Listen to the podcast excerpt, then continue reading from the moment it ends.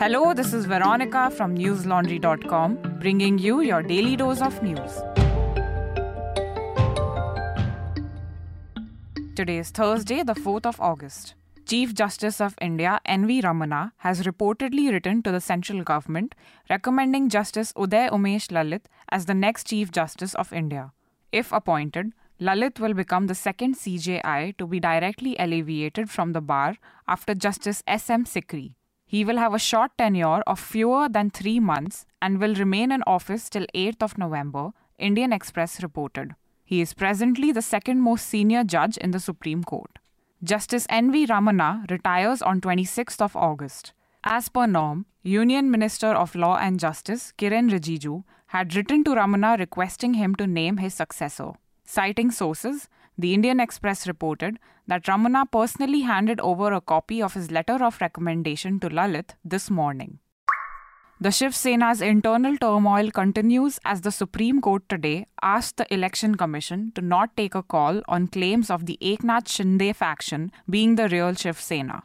The two factions of the party are presently split between Shinde and Uddhav Thackeray. In June, Shinde, along with a group of Sena MLAs, had rebelled against Thackeray and formed an alliance with the BJP.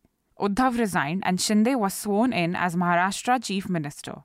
A bench of Chief Justice of India N.V. Ramana and Justices Krishna Murari and Hema Kohli was hearing petitions filed by Shinde's faction and Uddhav Thackeray's faction in relation to multiple decisions made by Shinde after he became Chief Minister, including election of Speaker and recognition of party whip. The bench also heard the matter pertaining to the disqualification proceedings of rebel MLAs. Shinde's faction had requested the EC to recognize them as the real Shiv Sena and to hand over the party symbol to them. The EC had said that it would hear the Shinde faction's claim on 8th of August. However, in an oral observation today, the bench asked the Commission to not take any precipitative action as it is not passing an order on the matter yet. The bench also said that it will decide on whether the matter should be referred to a constitutional bench. According to live law, the bench will pass an order on 8th of August. Meanwhile, a court in Mumbai today granted the Enforcement Directorate an extension in custody of Shiv Sena MP Sanjay Raut. The ED is investigating Raut's alleged role in the Patra Chawl scam. Raut was arrested by the central agency on Sunday and has since been in their custody. The ED had sought an extension till 10th of August, however, the court has granted an extension till 8th of August. Assam Chief Minister Himanta Biswa Sarma said today that the state was becoming a hotbed for Islamic fundamentalists. This came after the state police claimed that 11 people it had arrested had links with Bangladesh based terror outfit Ansarullah Bangla team. A madrasa in Moirabari was demolished earlier today. It was run by one Mufti Mustafa, who was reportedly arrested for his alleged links with Al Qaeda in Indian subcontinent. At a press briefing today, Sarma said that it had been proved beyond reasonable doubt that Assam was becoming a hotbed for Islamic fundamentalists. He said that the Jamiul Huda Madarsa was demolished under the Disaster Management Act and Unlawful Activities Prevention Act, Hindustan Times reported. The chief minister added that the 43 students who were studying there have been admitted to different schools. Assam police had purportedly busted two modules of Al Qaeda in the Indian subcontinent and Ansarullah Bangla team. Additional Director General of Police, Hiren Nath, said that police tracked the modules that were allegedly indoctrinating people. The modules had translated some jihadi literature and distributed it, Nath claimed. Listeners, while Chief Minister Himanta Biswa Sarma has his own opinion on the state of affairs in Assam, our television channels have been spinning tales based on one which does not exist. It all began with the cleric Asad Kasmi objecting to a chartbuster Shiv Bhajan sung by former Indian Idol contestant Farmani Naz. Farmani posted her rendition of the song titled Har Har Shambhu on her YouTube channel last month.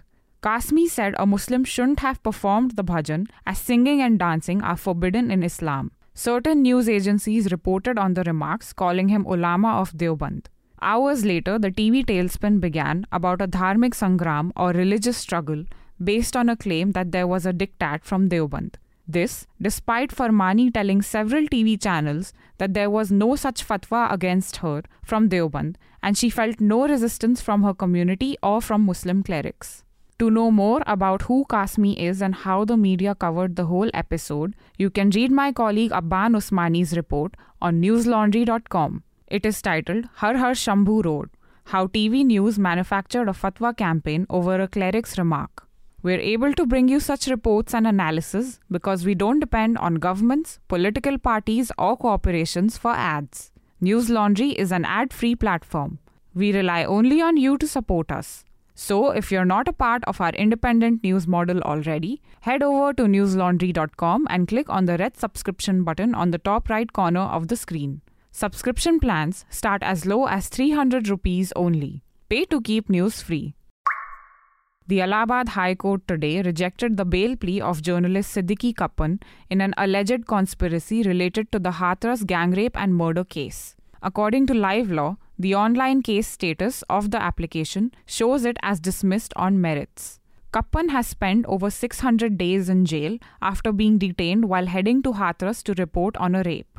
He was charged under the draconian UAPA and the sedition law and has been in jail ever since. The UP police accused him of going to Hathras to incite communal violence. Subsequently, they accused him of receiving foreign funds as well. Last year, a court in Mathura had rejected his bail, following which he had moved the High Court. Listeners, if you would like to know more about the case against Siddique Kappan, you can read our nine part series, which gives details on the charge sheet against the journalist on newslaundry.com. You will find all the reports under the section named the Siddique Kappan charge sheet. Congress leader Mallikarjun Kharge today asked in the parliament whether it was right for the enforcement directorate to summon him when the parliament was in session. The ED had asked Kharge to appear before it in a money laundering case linked to the National Herald newspaper. The central agency has questioned Sonia Gandhi and Rahul Gandhi in connection with the case. The ED has temporarily sealed the office of Young India Private Limited, which owns the publisher of National Herald. On Wednesday, the road to the Congress's Delhi headquarters was reportedly blocked by police. At the Rajya Sabha, Kharge said that he had received summons for 12:30 p.m. today. He said that he wanted to abide by law and asked if it was right for the ED to summon him when parliament was in session. Kharge is the authorized representative for Young India, according to NDTV. ED officials have said that the seal will be lifted once Kharge presents himself for concluding the searches. On the other hand, Rahul Gandhi said that the National Herald case was about intimidation. He said that Narendra Modi and Amit Shah think that with a little pressure, the opposition will go silent. Gandhi said that he will keep doing his job, which is to protect democracy and maintain harmony in the country. China started a large scale military exercise encircling Taiwan today, seemingly in response to US House Speaker Nancy Pelosi's visit to the island. Pelosi arrived in Taiwan on Tuesday in a trip which reportedly defied a series of threats from China. China considers Taiwan to be its territory. Pelosi was the highest profile elected US official to visit Taiwan in 25 years. Chinese state media had said that the exercises will go on till 7th of August. According to Al Jazeera, spokesperson for China's Eastern Theater Command, Senior Colonel Shi Yi, has said that the drills involved a conventional missile firepower assault in the waters east of Taiwan. Taiwan's governing Democratic Progressive Party has said that the drills have triggered regional tensions and has called them illegitimate. The party has called China's actions irresponsible unilateral behavior as it is conducting these drills on the busiest international waterways and aviation routes. The state broadcaster reported that six major areas around the island have been selected for this actual combat exercise. It has said that during this period, relevant ships and aircraft should not enter the relevant waters and airspaces.